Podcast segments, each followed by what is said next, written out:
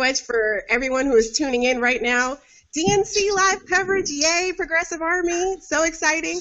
Um, and, and and I think Wendy is actually in Brazil right now, so we're international. Our panel's international today.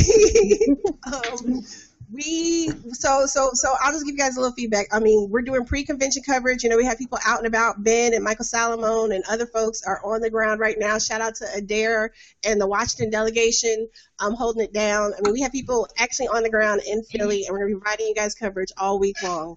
We all, of course, are not in Philly, but we wanted to come together to talk to you about some of the issues and stuff that have come up in the past few days. You know, um, Secretary Clinton has announced her her vice presidential candidate, uh, you know, running mate.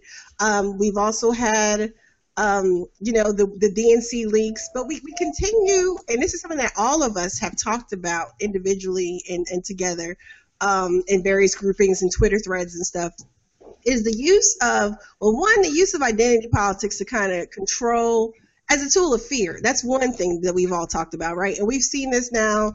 Um, we see it in the justification for why we're supposed to support Hillary Clinton without any type of real policy argument, any anything sub- substantive. It's just ooh, Trump bad, you know. And then we've had. I mean, we continue to have this discussion. You know, one of the questions that got posed um, the last time I was on with Karen and Wendy came on, and she asked, you know, um, basically, how do we overcome this and what do we do next? So I wanted to bring on these wonderful ladies to have, you know, an organic chat about some of the issues that we've been seeing, some of the stuff that's going on, especially as we're heading into convention week, especially as we're heading into this new era in American politics, not just in you know bringing the party unity together. I don't know that that that everyone here is you know on the party unity bandwagon.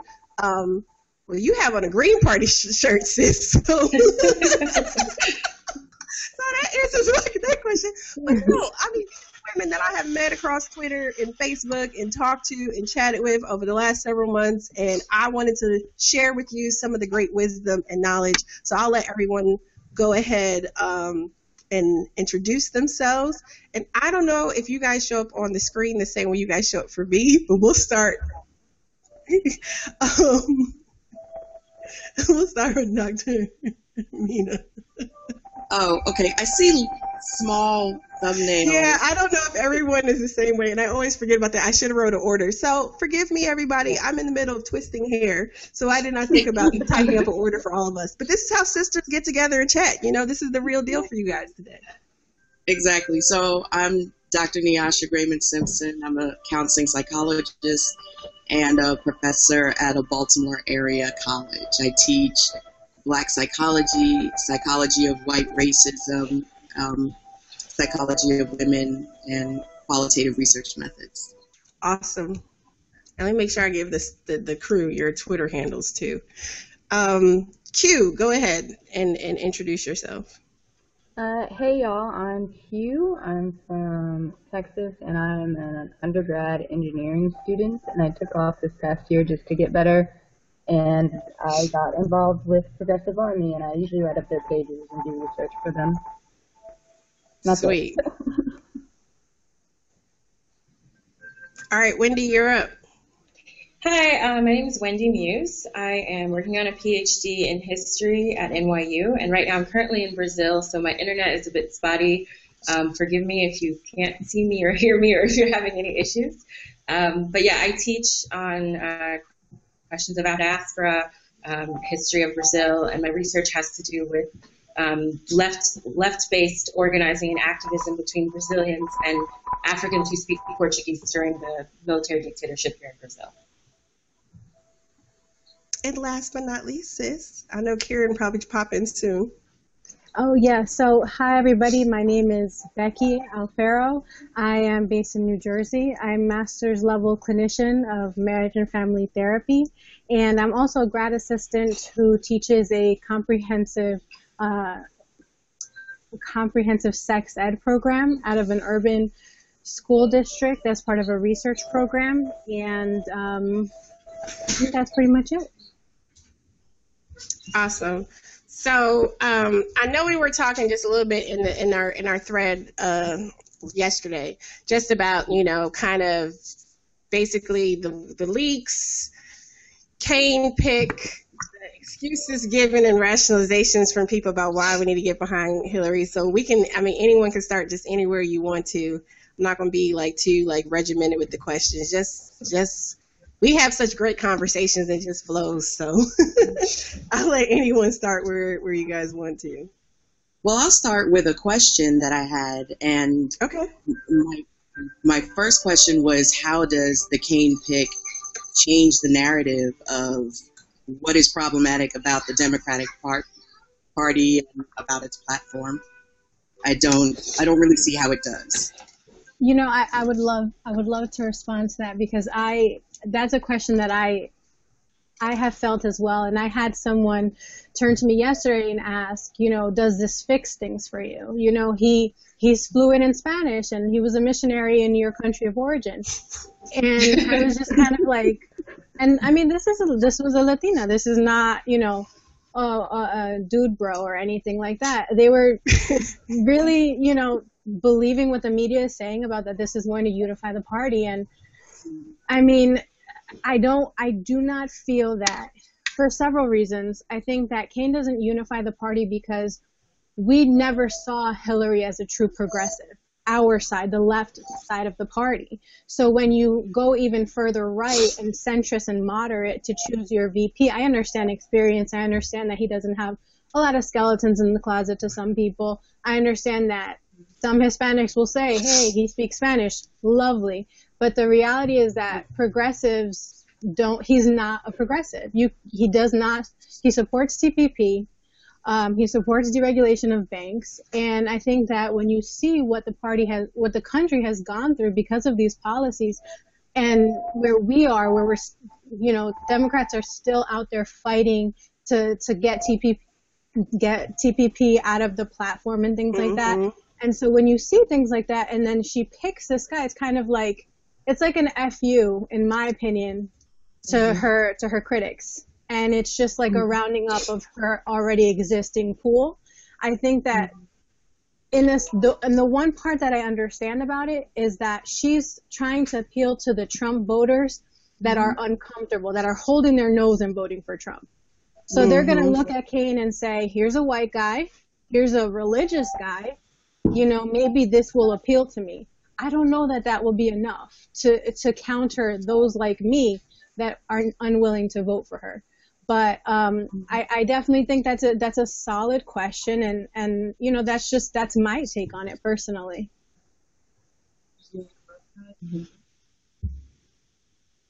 Okay.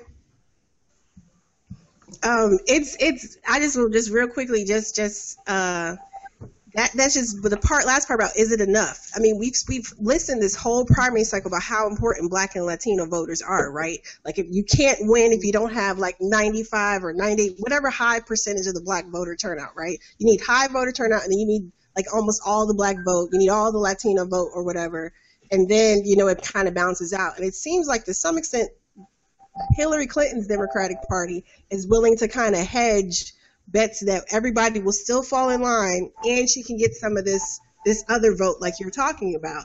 And that's that's they're, they're calling this a safe choice. That's actually a pretty risky and stupid choice. Mm-hmm. in my opinion because i just don't you know and i'm i'm really like flabbergasted at, at the excuses being made for this pick. And you know just thursday he was praising tpp and now all of a sudden yesterday he's against it right? He he too is against it. And it's just like I can't believe anything he said. Up until 2010, you know, he was being challenged about his abortion stances. Mm-hmm. Once he hit the national stage, okay, once he hit the national stage as senator, he he got along to get along because he was actually a contender for VP consideration in 2008.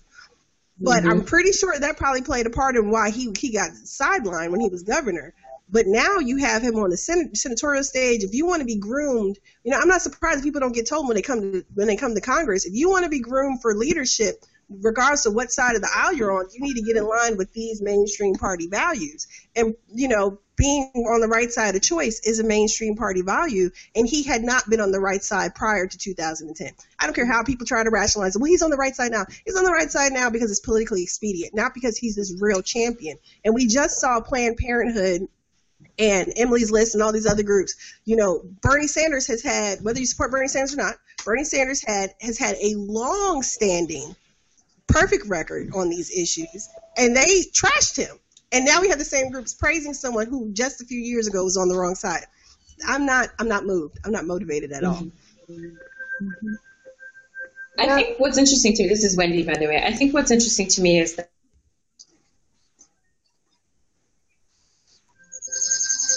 Wendy.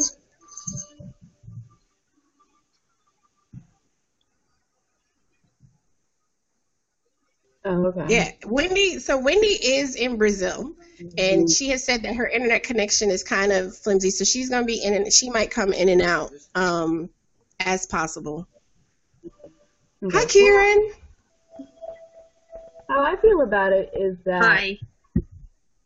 really what's going on is they were picking someone who complements Clinton and who will do, in my opinion, you know, step in line with whatever Clinton wants and whatever she says. I mean, I haven't read too much on him, but he's being, you know, advertised as a deal maker and he's being advertised as competent. And they're like, oh, and he did an entire speech on the House floor in Spanish. And it's just kind of like, he- they, it feels like they're pitching Mhm. him, trying to pitch him to millennials and being like, hey, we gave you guys some, you know, little concessions here. We got you guys. Girl, I guess I'm with her. Right. Yeah, like this, you know, Spanish whisper or something, and it's just very strange and very odd, and it doesn't feel like, and they're trying to defend him from the left, and so really all it feels like is just this, this, you know, this pick means very little in my opinion. It just means that they picked someone they thought, you know, would do whatever what Clinton said, and whatever her donors will say. Also, just to piggyback off of the idea that the left is defending him, has uh, what are what are everyone's thoughts on uh, conservative and Republican uh, senators being very happy about this pick and sort of praising him on Twitter and and and even the campaign manager Robby Mook came out today and, and said like as though this was a good thing, like oh look at their party, they're endorsing our VP, and I'm like. Mm, that's not a solid thing that you should probably brag about. But you know, what do you guys think about that? I think that that pick was to court the Republicans who are disaffected from the Republican Mhm. Party. And in that way, I don't really know how the speaking Spanish and going to a black Catholic church helps exception that it appeals maybe to Latino and Republican blacks, which I mean, Republican blacks are a negligible percentage of the party, but I just don't really. That's the piece that I don't understand. Um, what we're supposed to get from that? I get, I get why he's a great pick to court Republicans. I don't really get again how the identity politics are being used in a way that's supposed to be attractive to. I don't even know if it's supposed to be attractive to progressives. Maybe it's to I undermine. don't, I don't think they care. I think this is I think this is very clear that they just don't care. And I think when we look at the leaks, right, it's clear they haven't cared about progressives. You know, I saw a tweet, you know, someone was like, well, you know, the far left can be upset, but you know, and there are people praising like this is great because this is in the middle. We've had the middle. We've had the middle for so long and for the majority of Americans the middle does not work. The middle means we stand still Right. and yeah, this pick does not help. it doesn't help us move the So needle, who you know. do they who do they get? Who do they get that they don't already have by parading the fact that he can speak Spanish and he attended a predominantly black Catholic? Who is supposed to be impressed by? Well, you get, well, you get is the not already color. impressed by the Democratic?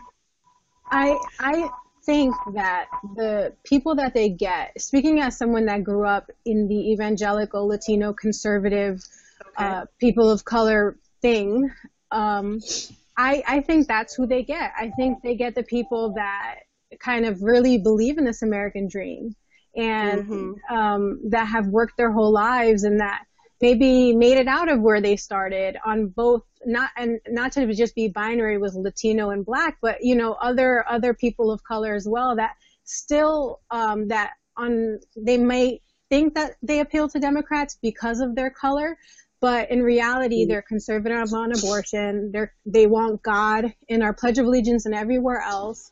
Um, mm-hmm. They're very Republican when it Republican when it comes to these social issues, and I think that in that aspect, while they may be turned off by Trump because of because of his rhetoric, they Kaine is uh, the pick for them because they mm-hmm. they'll see what we see. They'll see that he's recent on abortion, and they'll mm-hmm. say, "Hey, like, you know what? Actually, Hillary." And I've had people when it was the Hillary Clinton Bernie Sanders thing say, "You know what? I like that she's not as strong on abortion as Bernie Sanders mm-hmm. because they are more conservative. They just happen to right. not be white. So I really do mm-hmm. believe that that demographic, I don't know if it'll be enough for them, especially if you know enough people go off to the greens or libertarians but i really do just having coming from that background and having family members that are very active mm-hmm. conservatives mm-hmm. like the, those are the people that are going to say you know what i'm going to go for it because i can't with the republican party anymore because of trump so i don't know if it'll be enough for them but but i do respect that that that's like an option for them. That at least there's some upside for Hillary with this, other than like you know, like it has been mentioned previously, that this does appear to be a, a, a kind of like a Joe Biden guy. Like I'm just gonna, you know, I'm gonna do whatever you say. I'm just gonna be around. You know, there's not, you know, we haven't we haven't had a Dick Cheney, and I hope we never do again.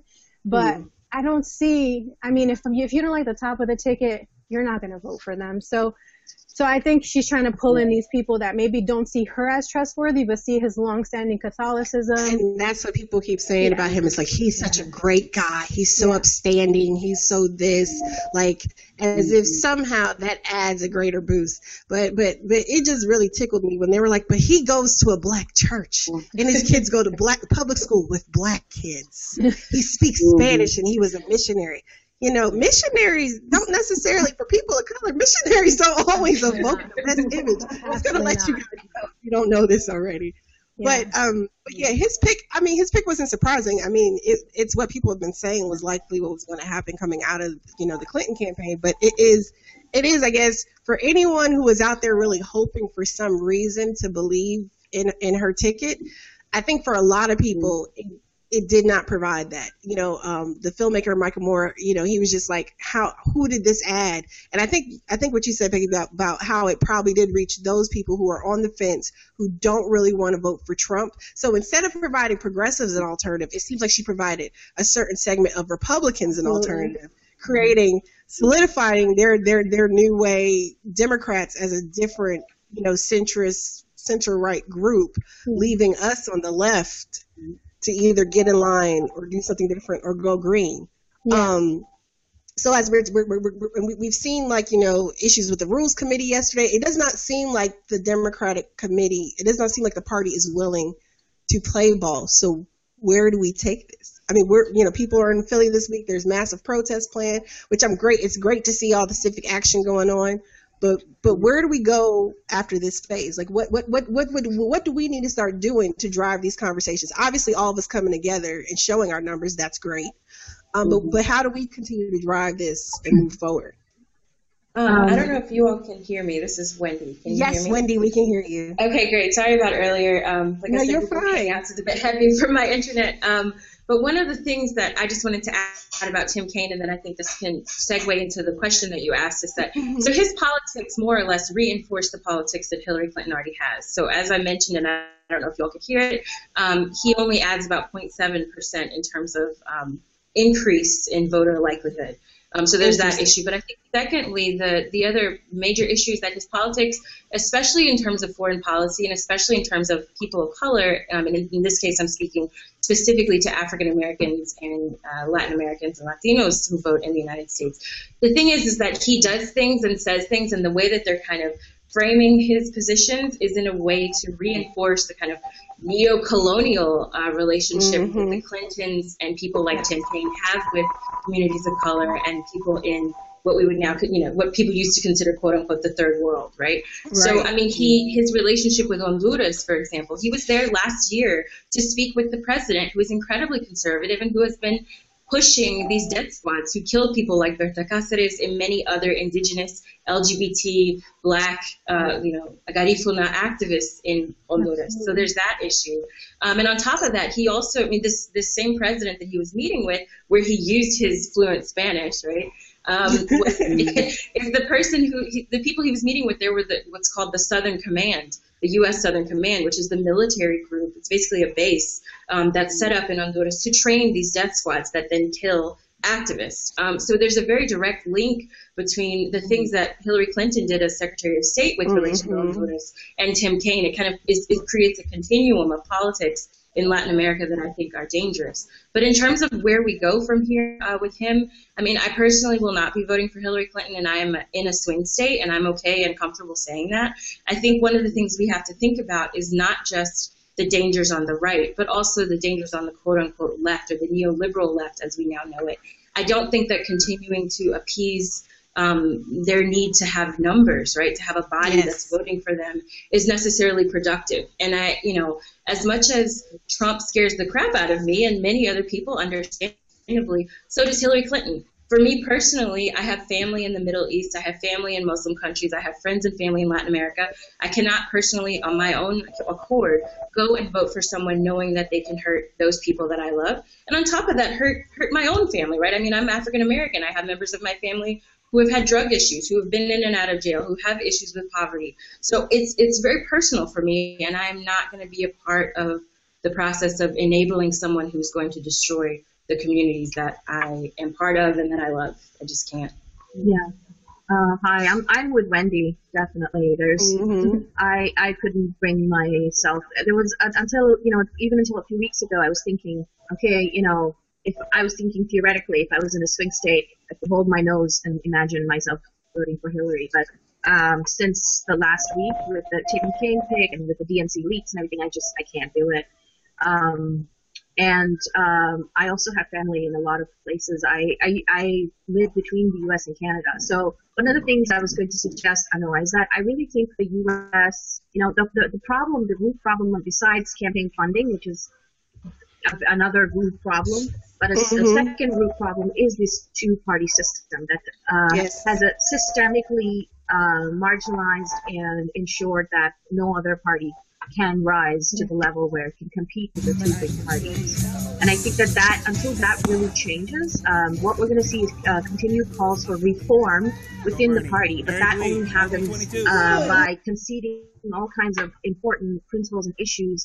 You know, if it happens at all. So what that all that happens is if everybody moves to the right and the right and the right every election, um, it's not going to change unless there's real pressure. For example, right. in parliamentary systems like in Canada, where there's three or four parties, or maybe five parties even, each party sort of keeps each other in check. There's not just this two party system where, oh, as long as you're just not the other person, you're just not the other mm-hmm. guy, you're fine. There's more than one level of uh, uh, accountability. You know what I mean? So um, I think that's the issue. And for me, I my way forward is uh, Jill Stein. Yes. Um, I, I, guess I'll, I'll, get started after that. I also um, am planning on supporting Jill Stein and trying to get my family and everybody to also go that route. Um, just so you know, my what I've been saying um, to the furious Bernie Sanders supporters that are like, "Oh, Trump, you know, screw it. We hate they hate Hillary so much." Is no, you know no. what? Yes, exactly. Perspective, please, people. Yes, yeah. no, and we can build for the future. You yes. know, with enough people supporting the Green Party, we can change this country from a two-party system to a three-party system and more, and, and we can make this change. I think that we can also try to hold people accountable, but we are limited when we're within the two-party system. You're asking people in power to give up part of their power, and right. as we've seen with the super delegates, they're not willing to do that they're not willing to cede power unless their li- unless their livelihood or something that they care about is really really on the line. And um, I love what Wendy was saying um, yesterday or the day that the uh, news came out about Tim Kaine. I was so furious and. Basically, my tweet amounted to something uh, saying that while I acknowledge that I'm an atheist, missionaries have aided colonialism throughout the world, whether it's exactly. Africa, mm-hmm. the Caribbean, Latin yep. America, and to see that, to see him, that part of him used as like this thing, like oh look what he's done. It perpetuates the narrative that infantilizes Latin America, that that terms it this third world country, and it absolves the U.S. of any role in the destabilization of the of, of those countries. Yes. Like with for like even with Hillary Clinton, you know, I don't know how many times I talked to people about her role as Secretary of State in destabilizing Haiti and Honduras and her role with Colombia and the oil. And it's just like people don't care. It's like nope. she's a grandma, you know, and these, things are so superficial. And and it's funny and, and, and we laugh, but this is what the media person yes. out mm-hmm. there. Same thing with, with Kaine. It's like, well, he goes to a black church and he goes to public school. Oh my gosh.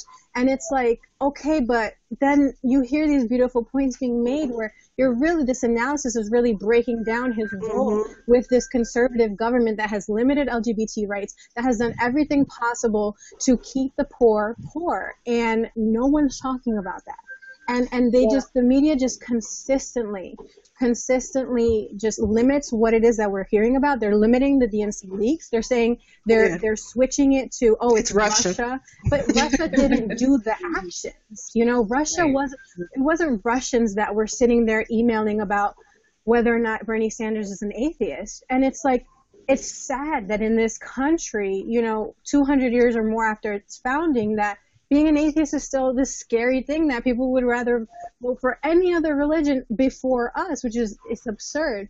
Um, so mm-hmm. part of trying to tie into what you what you were asking about what can we do is is support media like this, support media mm-hmm. that takes into account. I don't think that we are even aware of that this doesn't exist on CNN.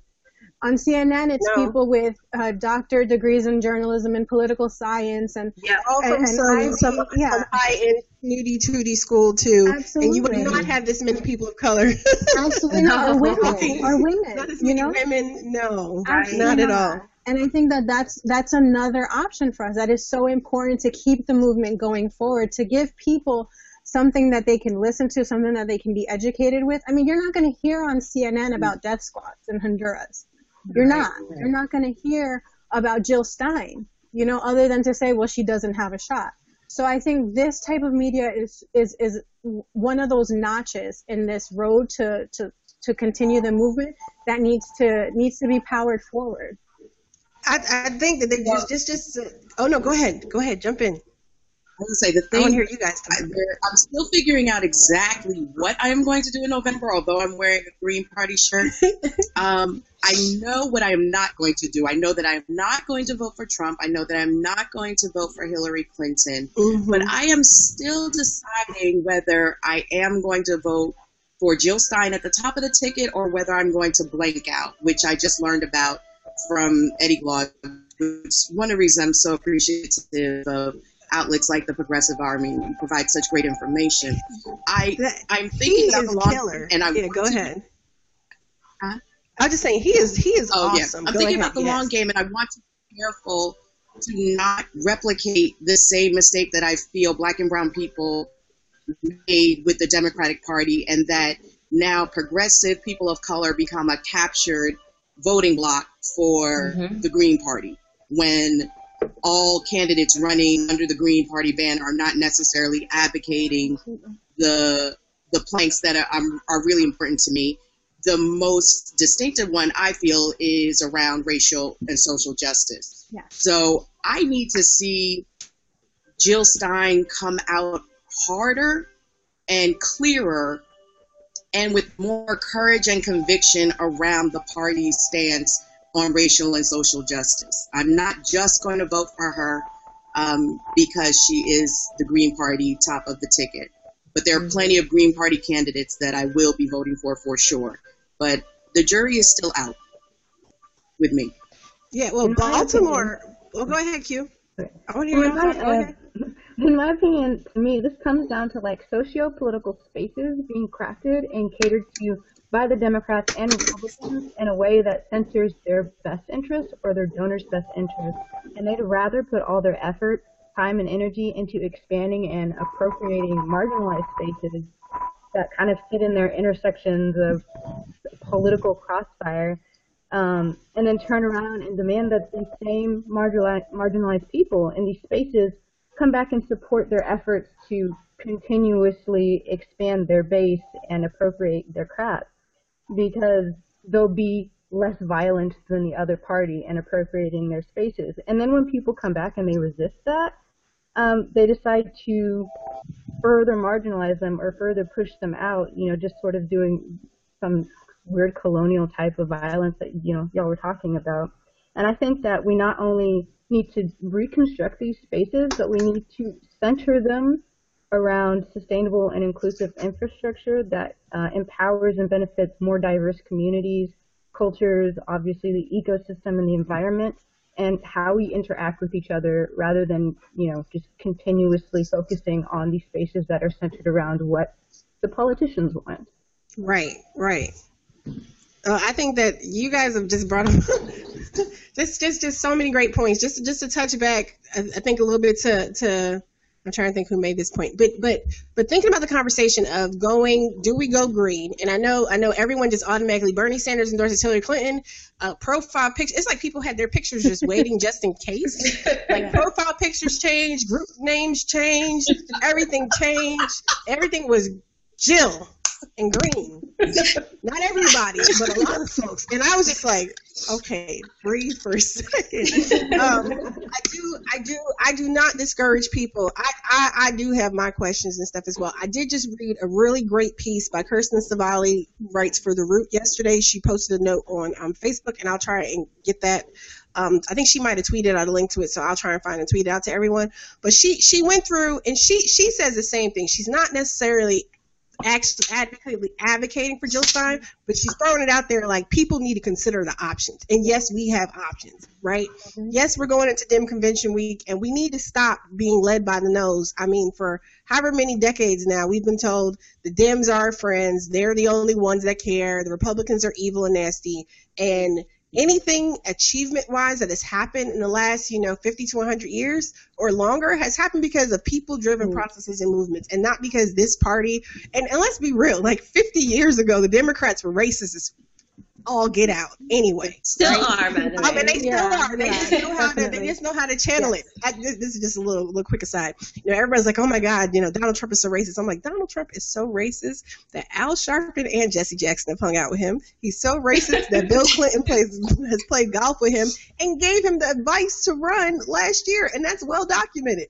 So right. they made the racist stuff. We weren't concerned about racism when Bill and Hillary Clinton used racial stereotypes to promote their awful legislation. We were not we were not concerned about racism when Hillary Clinton sided with Republicans while she was a senator to build not a tall wall, but a small wall or a fence. I mean, we weren't concerned about racism when, when, when people were demanding, you know, that, that, that people on the no-fly list a couple weeks ago be denied rights. We weren't, we, we have not been concerned with racism until it comes to Donald Trump and racism is suddenly bad. We're not concerned about racism when black and brown people are being gunned down at alarming rates in our streets and, and, and cops, predominantly white cops, get off with without any anything. We're not concerned mm-hmm. about racism. We have Homan Square in Chicago, which is basically a U.S. black site where people get disappeared Mm. In violations of constitutional rights. We're not concerned about racism on any given day in American cities. We're not concerned about racism in terms of what we're doing abroad, right? I mean, Wendy just laid it laid it out about Clinton interventionism and, and, and Kaine interventionism and uh, uh, uh, in, in Latin America, for example. We're not concerned about racism in the Middle East because you know what? We're only concerned about our uterus and what happens here in the U.S. Um, so, so please save me the oh my God, Trump is racist. He's going to destroy the world. Have you looked at pictures of Syria lately? Have you seen videos of Syria? Syria? The world is already in shambles. A lot of stuff is already going on, and and how do we have meaningful conversations of moving things forward if all we're being told is we need to support Hillary Clinton because Trump is bad and we just need things to say just as there are. Things are not great. Things are not awful, but things are not great. And we got to be honest about that. We're not going to pretend about racism when our black president is bombing and, and accidentally killing brown families and children. Like, we're not concerned about any of that Absolutely. stuff on any given day. But now all of a sudden, racism. Look, you know, I mean, mm-hmm. like, I mean, we're people of color. We've been dealing with racism oh ever oh since gosh. y'all came off your continent. So, like, yeah. give me something better. Yeah, but, but it's so such on. Go ahead. Go ahead. I was gonna say, it feels like, uh, you know, it, it feels just fake. It feels phony for them to bring up racism just as a tool, you know, to use when, like you said, we've been, we people of color, black people, non-black people of color, have been dealing with racism inside and outside the U.S. because of the U.S. Uh, policies and, and wars for, you know, centuries. Like this mm-hmm. is not new. This only seems to be new for white Hillary voters or fans who want to mm-hmm. use that as a way to scare. Oh, Trump is the boogeyman. You know, uh, he, I, I had uh, tweeted uh, a number of things where you know uh, Obama, under Obama, under uh, Bill Clinton, uh, there were you know all kinds of uh, wars and de- deportations happening um, that seem to be okay. But when Trump talks about it, it's horrible. And I'm not pro-Trump. I would never I do think he is. Uh, I think the danger with him is not necessarily him; it's the people who support him. And I think that mm-hmm. he's uh, managed to consolidate, uh, you know, get them connected in a way that Bernie Sanders got the progressives connected. So that's the real danger of Trump, I think, uh, which is going to remain whether he gets elected or not. So I think yeah. we're going to have to deal with that. Um, sorry. And secondly, I was going to say that it's, you know, you, mentioned Syria. There's actually, uh, I posted a bunch of stuff. There was an, uh, a piece in The Nation a few days ago about how NATO actually had, had a meeting, NATO, all the NATO countries. They got together in, uh, in Poland just literally two weeks ago or so and they have been positioning themselves and doing these war exercises, and they have also given themselves, France, and uh, they, they had a meeting where they literally have given themselves uh, leeway as to how quickly they, they're allowed to use nuclear weapons. Um, and we, they're basically, uh, you know, this is not conspiracy theory. This is all reported in the Nation and other sources, um, where they are positioning themselves for a nuclear war with Russia or for some kind of nuclear based aggression with Russia. And this has been going on for a while. This has been going on for a few weeks, at least in the media that we know of. So my point is that uh, this is not just like, oh, those poor brown people. Oh, you know, I'm, I'm from Pakistan originally. I have family in Saudi Arabia and, and Iran, and, and, you know, people like me have been bombed by multiple administrations. Um, so mm. my concern is that we are talking about even beyond that. We're talking about a serious uh, restarting of like Cold War level, Cold War era tensions, nuclear mm-hmm. possibilities. I mean, this is not small stuff, and we really need to consider. And for me, that is like what pushed me over the edge because I don't want either Donald Trump or Hillary Clinton on the table with Putin. You know what I mean? Who is himself not somebody I want to have to I want somebody who's going to be calm, who wants peace, who wants, you know, who wants to negotiate, who wants to make sure that we don't go into a nuclear war. Instead of uses that as another way for billionaire corporations to profit, which is what happens. Yeah, exactly. I think that education is also really important in this process. Mm-hmm. Right? So one of the things that you know, we're talking about ways to sort of move the movement forward. Sorry. Uh, was someone else talking? I'm sorry. Yeah, Wendy was talking. Sorry. um, oh, so I think that education is one way to move it forward, and I think one of the things that you actually mentioned uh, was this question of Eddie Glaude, right? So he's been very visible and vocal during this election, thank God. Him and uh, people like Adolph Reed and others yes. who have been vocal and kind of coming out and saying, look, like we have to be as a movement, as a group, as people of color, as leftists, et cetera, we have to also remember to to not forget this history. Because one of the things for me as someone who is potentially pursuing a degree um, in, in history is watching history as a field kind of get trampled during this election. Mm-hmm. So some people do are holding on to the reality of what's happening and other people are not. And I think part of it has to do with like a lack of recognition of these sorts of historical trends, right? So again, when Tim came, when Tim Kaine came out as the VP, and you know everyone kept talking about the black schools, and he does this and that, and I, all I could envision in my head was images and propaganda I've seen from Portuguese colonial regimes in Africa where they were saying, look,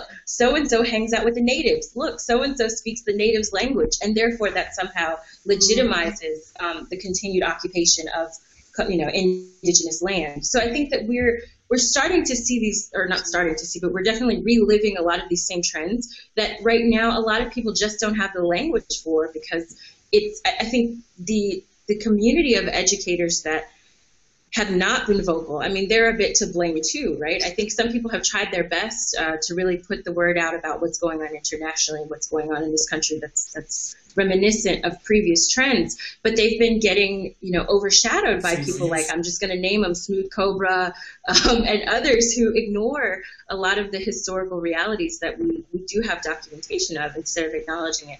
The other thing, really quickly, is I always say, you know, um, with regard to Donald Trump and, and his ilk, would we rather, as people, as, as black people, I'm just going to speak for myself, right? I would rather, um, I don't know if I'd rather, if I want to have an argument between which is worse, being called a nigger or being treated like one, right? Mm. Um, so in the case of, of Donald Trump, he might call me that, but and the other the other side may not may not call me a nigger, but they're going to treat me like that. They're going to put me in a position where I don't have economic access, where I don't have access to resources, where I can't get a decent education, where I don't have environmental protections, where I can't get a job. You know, so it's sort of you have to weigh weigh the difference here. And if you want to be if you're just going to focus on the specter of hatred, which is what Donald Trump symbolizes, I think we lose a lot in the process. We're not looking at the systemic issues that Democrats maintain. They might not come out their face and call us out of our names, or in some cases they do actually, but it's not as blatant. And I think people right. have trouble. They get they get stuck on what's obvious, what's blatant, what's right in our face. And we have a lot more trouble addressing issues that are happening behind right. closed doors that we're not recognizing because we in this in this sort of process of identity politicking, we get hung up on on you know, our, our racial, gender, sexuality identities and don't necessarily see beyond that. So that's why it's so hard to criticize Obama. That's going why it's going to be equally as hard to criticize Hillary Clinton because people are going to say, well, you're being exactly. sexist. But I'm like, wait a second, she's oppressing me as a woman. So what are we what are we saying here? You know, and I think we have to get we have to go deeper than just what's on the surface, and we have to understand the history of why what's on the surface is being held as the primary objective when that's it goes on critical education democratic education especially in states like north carolina and texas i find myself wondering where where is the organizing force resisting that at all levels of education yeah i think sometimes it comes down to um, social mobility and economic mobility and that the politicians they really like to cater to people who have the mobility to move between political spaces and then the spaces of marginalized communities. But in doing so, they kind of, you know, I guess they would take these people and eventually settle them in their spaces and gradually forget about the marginalized people and just leave them at the sidelines. So when um, there's people with families in the Middle East who are getting bombed and stuff, and they say they won't vote for Hillary because of how she's actively committed committing violence on their families, and people are like, "Well, Donald Trump," and it's just kind of like, you know, the violence of spaces, or just um, the intersectional violence they get is from both the Republican Party and the Democratic Party. Mm-hmm. And it's very hard, I feel like, for some people to understand that because they're so marginalized and they try to make them so invisible. They just don't it is very hard for us to say you need to step out, you need to realize that there's people over here, and that just saying we need to do the best for the most pick the lesser evil is just gradually going to make the evil bigger and bigger and bigger until everyone on the sidelines is gone, and it's just going to be all these rich white people doing whatever the hell they want. Yeah, and and sort of going back to this idea that we live in this sort of either or option and i think that the problem with that is that you know in my case i live in a blue state and we are very heavily segregated in, in this state and in our education system. No, uh, it's and a lot of people talk about it like so I'm from New Jersey and oh Chris Christie, Chris Christie, Chris Christie, much like Congress where it's they're obstructionists and Republicans and Republicans, but they're not seeing that it's still a blue state. Our property taxes are the highest in the nation. Our schools are completely segregated. Um, the school that I teach is Newark, and you know the it's it's completely minority it's completely African American, and but but not the educators though. In that school, it's a little bit more mixed. But the reality is that people like myself that have grown up in quote unquote blue states live in towns that have high levels of lead poisoning, high levels of environmental poisoning. Um, Newark being with here with the refineries and just there's so mm-hmm. much that throughout the country, but specifically in New Jersey. Um, between you know when with the whole thing with Ferguson, they were talking about how the city had coded things in a way that discouraged inter yep. intermixing, and and these are done quite often by not just white people, but also obviously with white people, but also with the with black and brown people allowing it to happen because we distance ourselves from poor people. And somebody wrote a really good article on where are Latinos with the police violence and Mhm. the idea that we always want to be the good immigrant. And so to tie ourselves with people that are being victimized by police officers is almost to say that we well, we haven't arrived yet. Right. And I think that this sort of looking at things as sort of just a blue red issue doesn't take into account economic racism, right? With where whether it's Pell Grants and student loans, and that minorities carry the highest amount of debt, they're the least likely to graduate. Um, you know, as as someone that has been the first in their family to get a graduate degree, not seeing faces like mine in my programs, in my internships, as my colleagues, as the people that train me, this is something that happens under both leadership. This is not. This is a bipartisan issue. Racism Exactly. is a bipartisan issue, and that's why I loved what you said because it's been weighing on my heart for a while about that we we've survived. Marginalized people have always survived.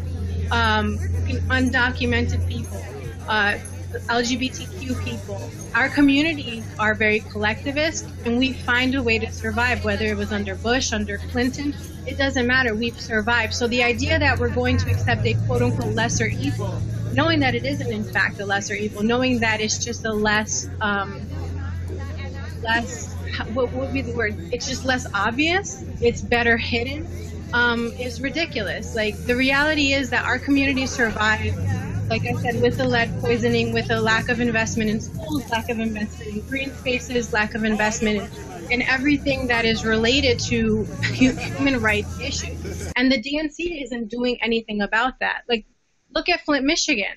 Nothing is being done.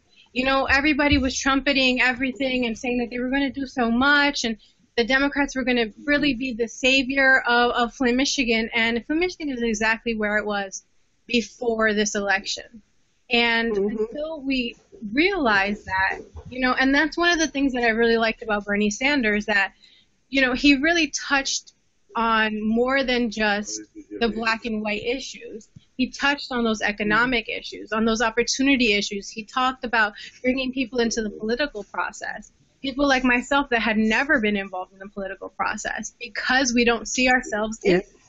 And being able to go out and be a part of marches and protests and learning about about policies and things like that young people people of color i don't see that happening currently within the democratic party Mhm. is and that's why you know the idea of the movement is so important because the goal is to take people that are not uh, public policy planners that are not um, that are just regular people that live in their community to take an interest and have a voice and that's the thing that I that that is very bipartisan.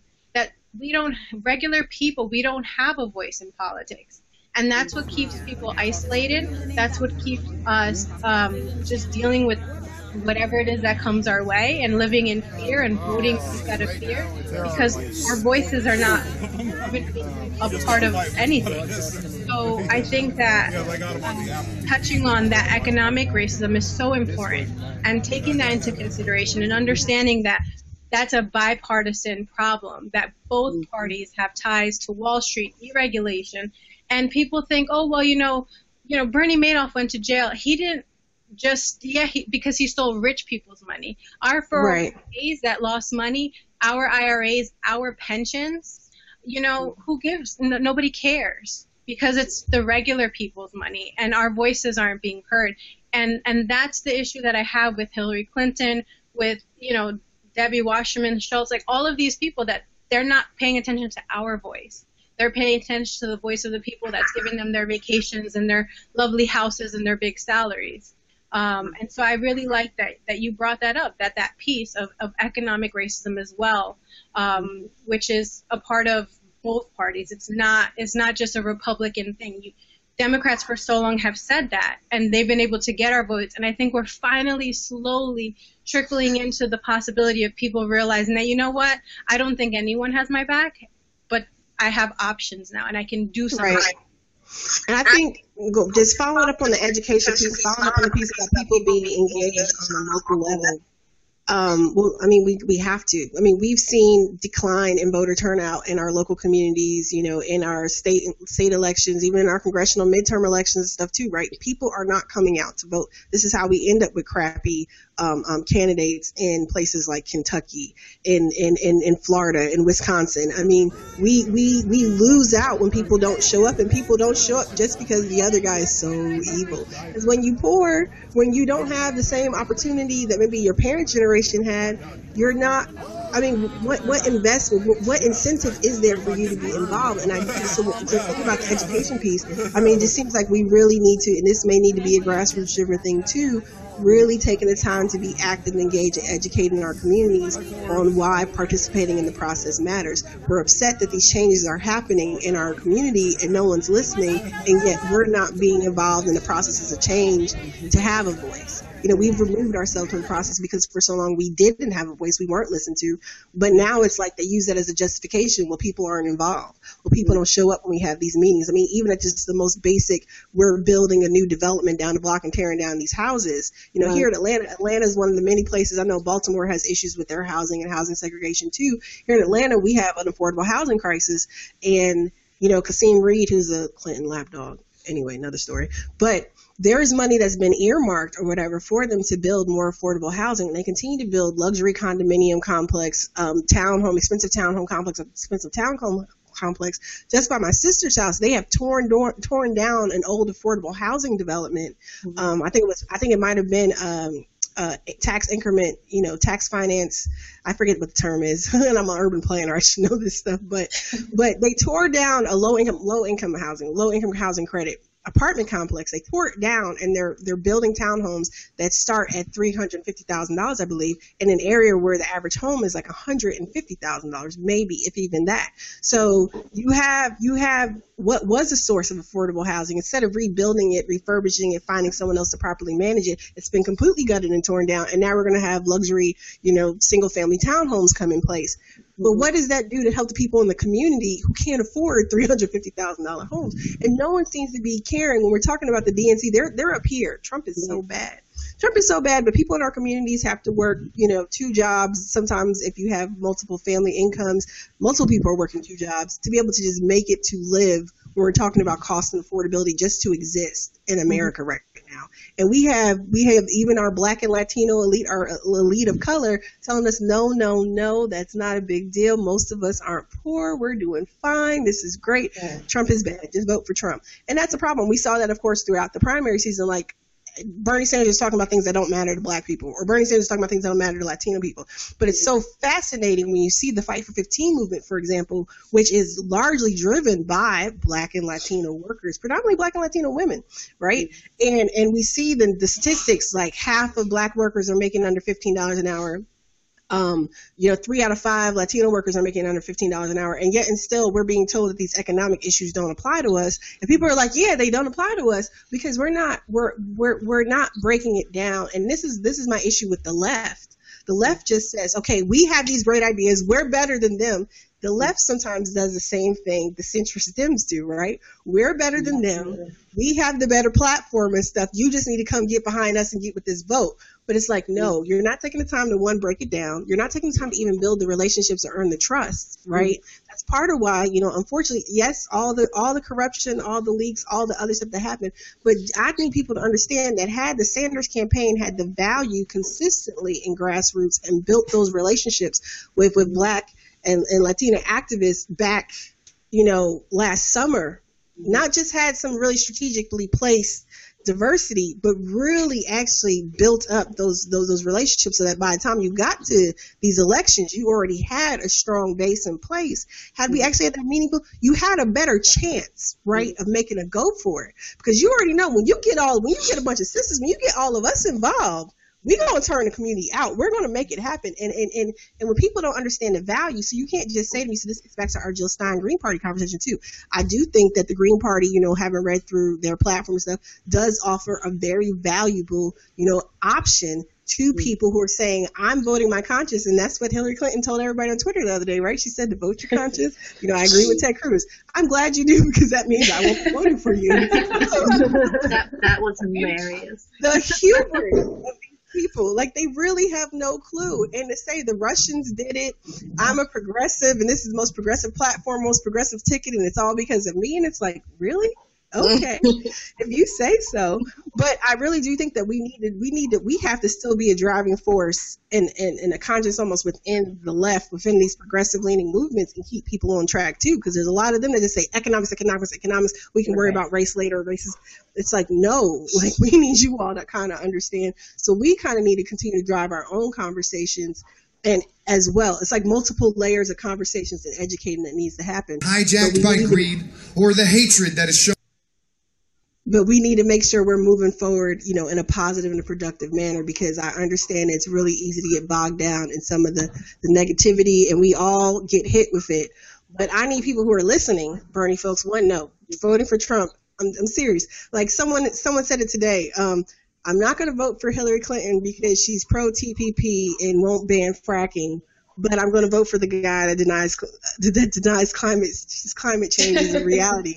and I'm like, yeah, that that I'm kind of there with you. I'm like, that is kind of stupid. Like, we can't say that Hillary Clinton and Trump are both bad, so I'm going to vote for Trump mm. because I hate Hillary. Absolutely. I mean, think about what I mean. We, we we we if we're talking about building movements and helping to build up the strength and possibility of having other parties be viable mm. options for presidency because I don't know if everyone understands, you know, everyone's like Jill can win. I don't understand people think Jill is going to win. And this is not being negative. This is just being realistic about the system as it exists right now today. That's not going to change in the next three and a half months. It's just not.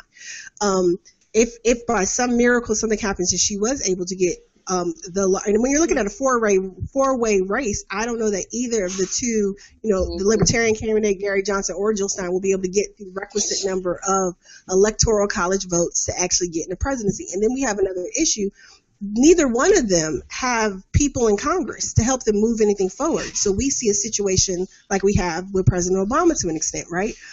But that does not mean that that, that, that it's throwing your vote away. What you do have the potential to do with the Green Party, and again, I'm not advocating for anybody, just breaking it down a little bit, is you have the, the opportunity to move them forward. You have the opportunity to get them on a national stage where they then can develop and build. But I do think that we need to challenge the Green Party any other, you know, of these smaller parties that are around to help start building up their local bases. Because if you're running candidates at the state and local level, if you're building up that that that visibility and the support, then you can make a bigger push if you're getting a congressional candidate in there, right, you're making the bigger push, and then come 2020 or 2024, we do then have a very real option of having someone who's not a major party candidate, you know, or maybe we have new major parties, maybe we do have shifted our system. But so so we got to understand, we got to be realistic about what we're working with. But that's not to say that it's a waste. Um, Keith Olbermann and everybody else talking about how this is how we end up with George Bush's. That's absolutely not true. George Bush became president in Florida, one, because uh, Al Gore lost his home state, and two, there were more Democrats that voted for George Bush in Florida than voted for uh, uh, uh Nader and you know you had your what you had your butterfly ballots because Hanging chads was Ohio. You had your butterfly ballots. I got, I got to get, get get my messed up ballots right. But but there are a lot of issues out there. When you have Democrats who are willing to vote Republican, Democrats, you have an issue. It's not an issue with people who are voting third party, and that should not be. So um, I just I just talked a whole bunch, but we're going to wrap it up here. I'm going to say something. about. Go ahead. Oh, we're going to wrap it up no, go ahead. Go start your say, and then we're going to wrap it up. And then last comments from everyone. Okay, I just wanted to say I was thinking back to where you started, which was right, which was discussing how do we move forward on um, the different levels. And one question that I'm asking myself now is how do we find out when the beginning of the slippery slope is happening, when people are discussing the deals that are going to be made at the local level, because by the time the conversation comes to the community and they're having the open community meeting, the deal has been sealed. It's over. Right. So I'm trying to figure out how we find out when those parties are in the planning stages and infiltrate that and stop it before it starts. Because really, again, when it comes when uh, you know when the open community meeting happens, it's it's it's too late. It's over, and there's a pretense as if the community has input and they get to shape the plans. It's it's over. The plans have been made, and the the deal is moving moving forward. I don't know if anyone has suggestions yeah. on that on how we and infiltrate that. Well, I think part of it too is allegedly as soon as they're proposing something, allegedly there is supposed to be notice. I was just talking about this with my daughter recently, because um, she's taking a, she's taking an interest in development and stuff too. Um, she just took a human geography class last last school year, and so we see the different signs or whatever. But you know, they'll have a very discreet sign someplace, you know, off the side of the road, and allegedly that's noticed. But I do think that we need to start looking at how communities give give us note how we're giving notice for when those types of things happen because you know they'll say if you ever challenge them they'll say well we put a notice in the paper probably on some back page some small corner someplace that something was going to happen or these bids are up. You know and allegedly that stuff should be open documents but how do you actually get access to it? I mean there are so many layers and issues to all of that but i do agree that by the time we are getting to the open meeting stage they'll, they'll use the excuse that the community didn't show up but then if you have a very organized community that does show up then it's like okay we heard you and then they still make the decision anyway. um, so but i do think that we need to start looking at strategies like how how do we do we do we even like maybe get a few people who are interested in that type of thing to kind of start monitoring mm-hmm. what our planning what our development part you know do we start monitoring what our city departments are kind of doing mm-hmm. and maybe identify three or four major areas in the city that are mm-hmm. kind of suspect when it comes to our community. Mm-hmm. I know we have we have issues with refuge collection in some places and things like sewage. I mean, and, you know, guys, I know this is real basic stuff, and you guys are like, well, we're trying to nominate president, but here's the thing, though, all this stuff absolutely matters at these other levels, and we have to think about, you know, this very micro organizing that is needed to make sure when it comes time to have an open community meeting, it's actually an open meeting where people actually have an opportunity. Make sure you share this, retweet it. Versus just a charade on the checkoff list. Here's a Bernie bro. Total Bernie bro right here. Oh no, you're good. You're good. So, um, is on air now. Okay. Well, anyway, so Ben is on air, and we need to switch over to, to Ben's stream. so we're getting kicked off. But this is not the last time you're going to see all of us because I mean, aren't they awesome? Like these guys are awesome. And like I said, we're international because Wendy's in Brazil, so that's pretty cool too. Um, but everybody, just just just let let let folks know how they can follow you and, and check you out, and um, we'll definitely reconvene again. So I'll let everybody say last words and. Um, okay, well, I'll go. Uh, just um, I'm Kiran Opal, and you can follow me at K I R A N O P A L. Would love to hear from you. Um, I'm Dr. Q Who on Twitter, um, just Doctor with letter Q and then word Who, and I just tweet about political stuff all day, and uh, sometimes personal issues and activist stuff too. If you want to hit me up on Twitter.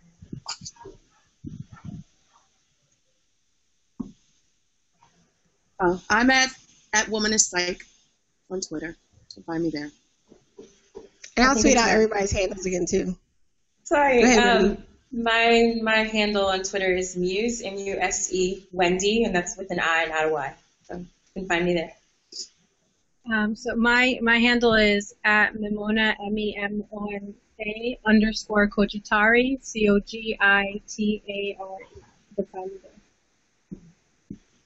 Great. So I appreciate you guys for for joining us. Um, apparently we have been thank we have been speed in the background. Thank you, together. thank you guys so much. So seriously though, I'm bringing back everybody. If I can't get everybody scheduled back again at the same time, then I'll bring people back few by few. If we have other people we think we can add in, then we'll just mix it up.